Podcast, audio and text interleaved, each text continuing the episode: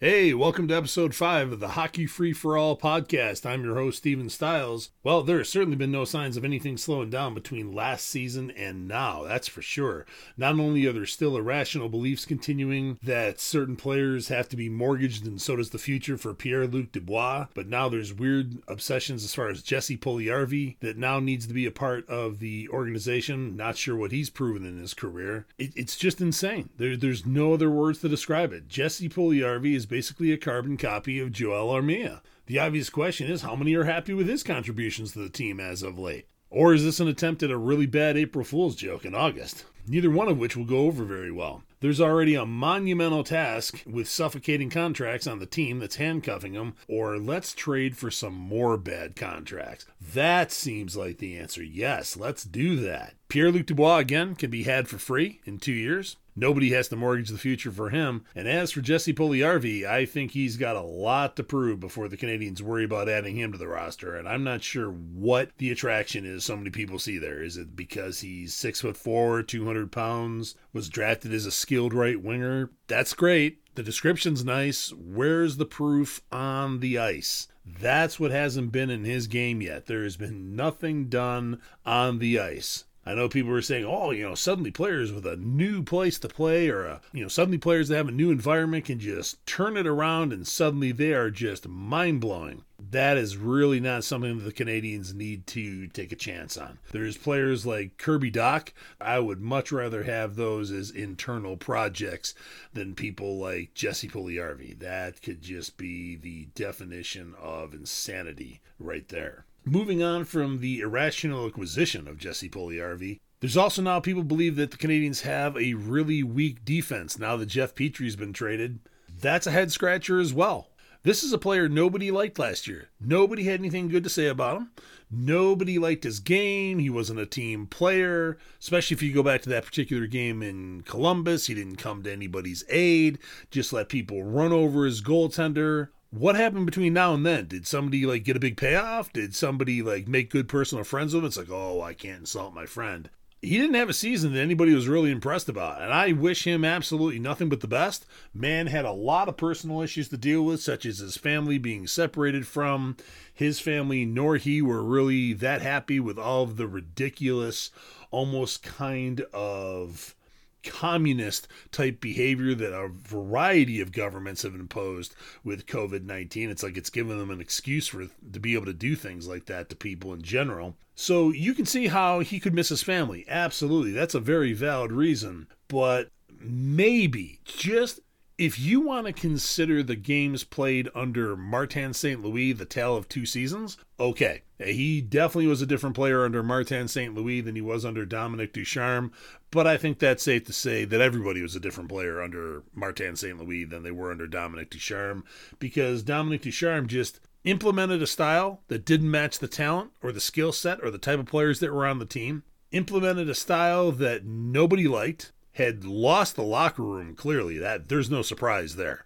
I mean if people go oh no no no he didn't lose the locker room he had lost the locker room. I mean it was a lifeless team that just didn't care. Forget about the basic things looking out of sync no chemistry or things like that. That team just looked lost period. So although jeff gorton made the statement of oh we think dominic ducharme is going to finish the season you couldn't I mean, the good news is I don't think they could have finished any worse, but at least there was an opportunity by bringing in new people because people want to sit there and go, well, Jeff Gorton wasn't faithful to Dominic Ducharme. He didn't let him last until the end of the year. Well, at that point, there was enough left in the season make the change and at least get some development out of it. At least see what you got in the pipelines, what you got in the system, what's coming up. Maybe you gain some additional draft information because now you see what you have. Maybe it gives you a clearer picture of what you need to address at the draft, which is an upcoming episode in itself. We will get into now people are critiquing players that haven't even played in the NHL yet, their draft picks that they have gotten in Montreal, should they have taken this person or that person? There's just a lot of armchair quarterback going on, which in itself is an admission of one has no talent. I mean, anybody can look at the already written history and go, "Oh, well, we should have done this." I mean, what what we did made no sense. Yeah, of course, the history's already happened, everything's played out, so you can see a very clear picture, which you're not going to see when you're drafting an 18-year-old player. So unless somebody out there's got a crystal ball, that's just stupidity at its finest right there. I mean, that's insane to sit there and question people two or three years down the road when you can sit there and in 2022 review the 2019 or 2020 NHL draft and see if all these teams had a clue and all these general managers were really smart, they would have drafted this person. Yeah, you got three years of track record now to look at. You didn't even, on some of them, have three years of junior at 17 or 18 year olds to look at. So, how smart does somebody want to claim to be? Are you kidding me? Really? The only word there is wow. You got to be nuts to make that statement. So now back to Jeff Petry. Now the Canadiens apparently have a gaping hole on the right side of the defense. And the weird part about that is that's also paired with you cannot have two, three, or more young defensemen. Why? If these kids come in and play better in the exhibition season or the rookie tournament than the people already there, why can't you start them? If, if they're ready and they're NHL caliber, why would you send them back down to the AHL? Just to play kind of that cautious parental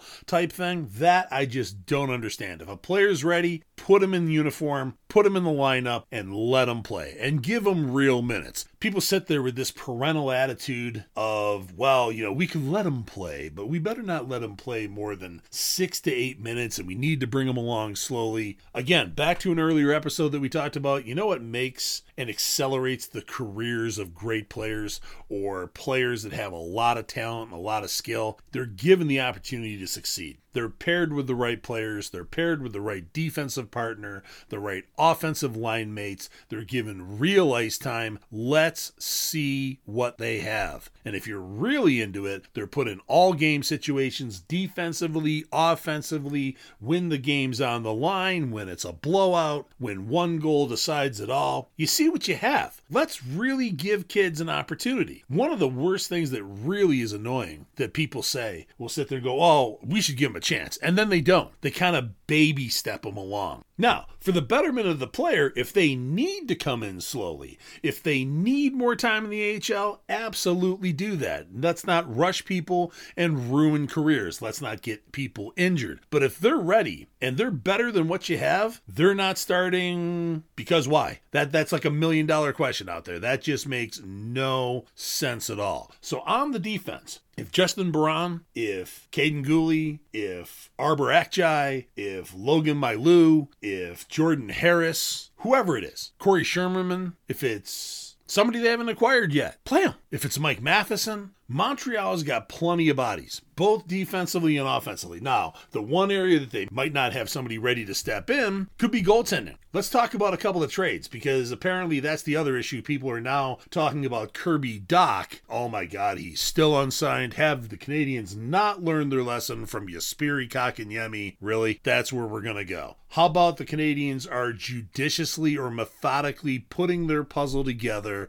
They have a plan and they know what they're doing. Call me weird. I'm going to err on that side. Maybe that's just naivety on my part. But for all the people that want to open up contract space, here's a couple contract spaces that will actually open up and are legitimate possibilities. What if you were to send Joel Armia to the Vancouver Canucks for goaltending prospect Michael DiPietro. He's more ready than anybody else in Montreal that's not on the NHL roster. He's more ready than Cayden Primeau is at the moment. He had greater opportunity to play at a variety of different levels. He can't get a shot in Vancouver because they have depth at the position, which Montreal clearly does not right now. Not only Montreal doesn't have depth at the moment, however, Montreal also has a lot of health concerns. Not only with number 31, but also with Jake Allen. So both Carey Price and Jake Allen are a question. Both of them are great team guys. Not going to criticize either one of them, but let's be really honest. Nobody knows what's going to turn out or how it's going to turn out with Carey Price until that uniform goes on and he's in a live real time game. Okay. As for Jake Allen, he got hurt last year. Jake Allen had a fair amount of injury time. So he is, yes, he's a great backup goaltender, perfect set or match with Carey Price, but what's his reliability? And not to mention the fact, another great contract that Montreal can move towards the trade deadline this year, which we'll get in more in the next episode. But that's another person that can be traded and is a really good chip that Montreal will have in their hands, along with Jonathan Drouin, with Mike Hoffman, Joel Armia if he's still around, Paul Byron. They have a lot of people whose contracts are in the last year. So they got five or six guys. They could be the team that everybody's calling at the trade deadline and say, hey, what, what would it take to get? Name one of those players. Okay. So there, there's a lot of cap space flexibility coming. There's a lot of contracts that are going to end. Again, we'll get more into that in future episodes. The scary part, though, that I will talk about for a moment right now is all the people that are already planning apparently on how the Canadiens should spend that coming cap space. That makes no sense at all. I've already heard a couple people talk about how the Canadiens can be real players in next year's free agency. For what? I mean, seriously, let's look at what the Canadiens have prospect wise and talent wise coming. It is a trainful, or a truckload if you prefer, of talent coming. Is it unproven? Sure. But why would I pay excessive amounts of money to bring somebody here who kind of might make a difference or kind of might be a filler player? How about I give the opportunity to a younger player? How about I see what they have?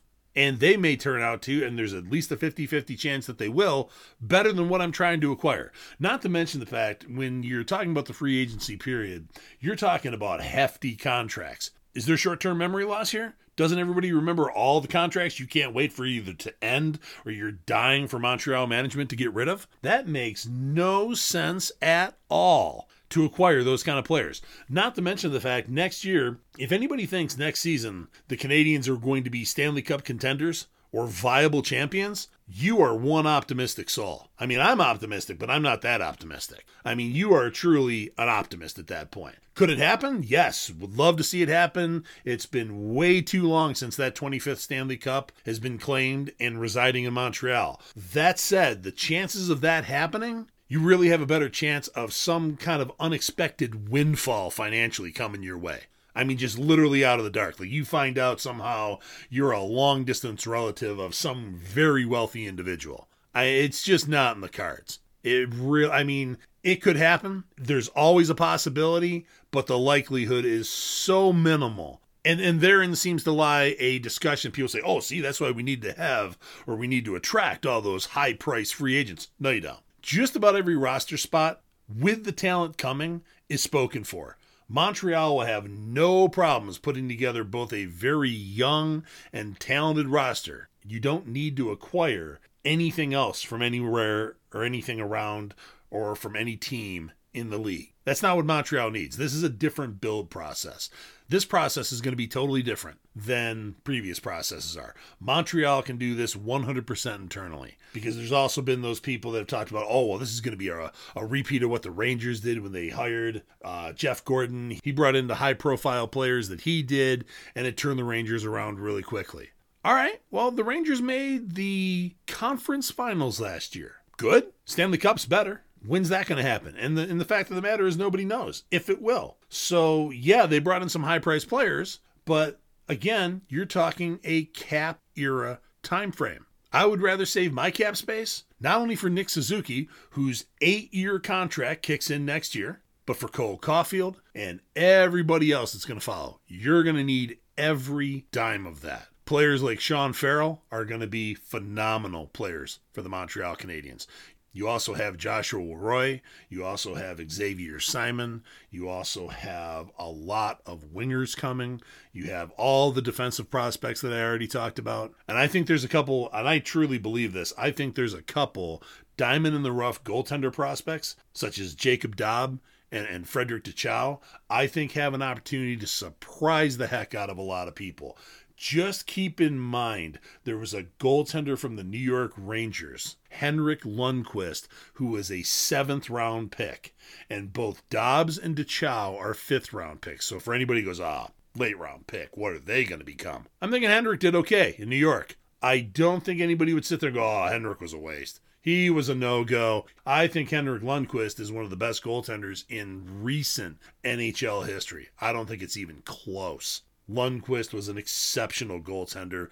Not only was a money goaltender, but was from a reliability standpoint when it mattered or you needed something from him to spark the team, he made that save. I'm not saying these guys are going to be Henrik Lundqvist, but I'm saying there is the potential there to have that kind of diamond in the rough, just like Detroit is notorious with late round picks like Henrik Zetterberg, amongst others, who weren't first round picks, who were a seventh round pick, like Lundqvist. They turned out okay. You've got Hall of Fame players there. So for everybody that says late round picks, that's why I'm a big proponent. When you make a trade, at least get a late round pick. You have no idea what's going to still be there in that round. You have no idea what gem you might find. And Montreal's done okay with seventh round picks. Cayden Primeau's a seventh round pick. Jake Evans is a seventh round pick. Mike Ribeiro, I can't quite remember. Either he was a fifth or a seventh round pick. That's pretty good. I mean, for seventh round picks, those are some premium players that you're picking up. And while we're jumping around on topics, let's jump on this one. What's with the questioning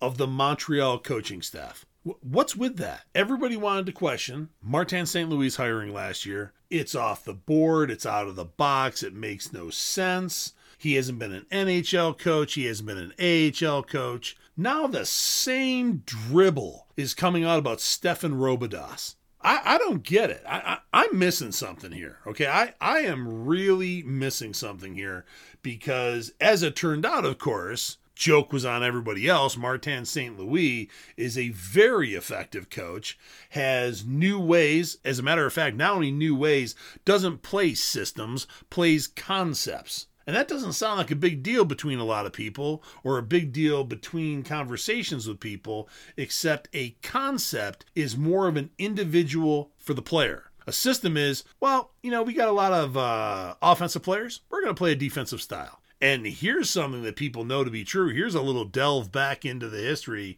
of the Montreal Canadiens. How many people saw how happy Guy Lafleur was when Jacques Lemaire was head coach? Now, both players being talked about here are absolutely phenomenal Hall of Fame, unquestionable players. Guy Lafleur wasn't real happy with that defensive style, so he retired and then came back and played elsewhere because that style didn't fit him, and he knew it. And that same scenario happened under Alain Vigneault, Michel Therrien. Let's keep going to Dominic Ducharme. And then suddenly last year, we have the tale of two seasons. Dominic Ducharme the first half of the year, Martin St. Louis the second half of the year, roughly. And everybody saw the difference. So it's the coach's job to react to the player's abilities and to recognize what fits their skill set the best to put not only the players, but the team in the best position of winning and winning consistently and maximizing the value of its players and performances. So this whole concept of oh well, you know, Canadiens now, the Canadiens have absolutely little if no experience on the bench. Okay, that's a bad thing? Is is that a bad thing because the status quo or the same old same old thing has worked so well in the past? Yes, there is nothing like hiring retread coaches because the first time Michel Therrien was in Montreal, the first time Alain Vigneault was in Montreal, the first time Claude Julien was in Montreal did so well versus the second time. Oh no, wait a minute. It was kind of like a complete repeat of history, like the movie Groundhog's Day. Because that's what you had. And everybody's sitting there going, well, you know, we're going to question Martin St. Louis and we just don't understand what they're doing. I got an idea. How about you let them do their job? There's a concept. How about you let them do their job and you see how effective they are, or you watch players individually and as lines and as a team blossom under Martin St. Louis and Stéphane Robidas and go, holy cow, I guess I looked at that wrong to begin with. Because continuing the same old thing, it's kind of like that saying you have a headache from hitting your head repeatedly on something really hard but yet you don't want the headache. So, in order to do that, you just keep doing the same thing and expecting a different result. That makes no sense at all. And to close out this episode, what's with the dark and death like perspective regarding Luke Tuch, Lane Hutson, and Blake Biondi? Oh my God, they, they got cut from their uh, country's roster. Okay, they're college kids. I mean, seriously, is being cut from their team country's roster, in this case, the United States, is that career ending or something? How about spin that around and go, hey, well, maybe that gives them a little bit more motivation to sit there and go, yeah, you cut me, huh? Okay, you're going to see how well I play, and you're going to wish you had me on this team. That could also play out that way as well. But apparently, there's this belief now that they've been cut. Well, you know, this was the season they were going to make it. If they don't make it this year, I mean, I don't even know why they're going to bother trying to bring them along for prospects. How insane is that?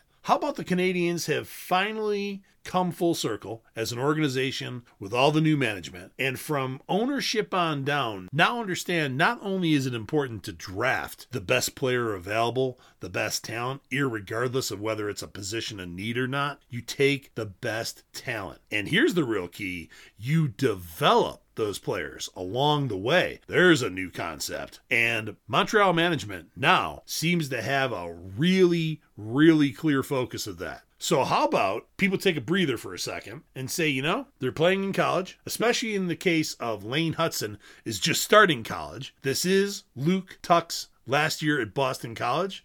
And I believe this is Blake Biondi's third year it'll be at the University of Minnesota. It might be his fourth year. And how about we allow them to grow with the development? How about we allow them to actually grow their game and into their abilities before judging them, anointing them, sentencing them to total failure. How about that? There, there's a concept that that might be just a little bit more successful and not to mention a little bit more rational than some of the behaviors or some of the comments being made of, well, that's it. They're done. They're never going to amount to anything. Don't even need to see them in a training camp. They're just going to be horrendous. And you're like, wow, there's a nice perspective. There's a really nice way to just automatically determine someone's future without having any actual film on them. Once again, I hope you've enjoyed the Hockey Free for All Episode 5 podcast, and we will return soon with the Prospect Edition. We're going to kind of turn the page on this wild and unpredictable summer, kind of some of the issues that have been beaten to death and things like that. We're going to flip that page and now talk about what's likely to be seen at training camp and all the great talent that the Canadiens have now. Until episode six, this is your host, Steven Stiles. Have a fantastic week.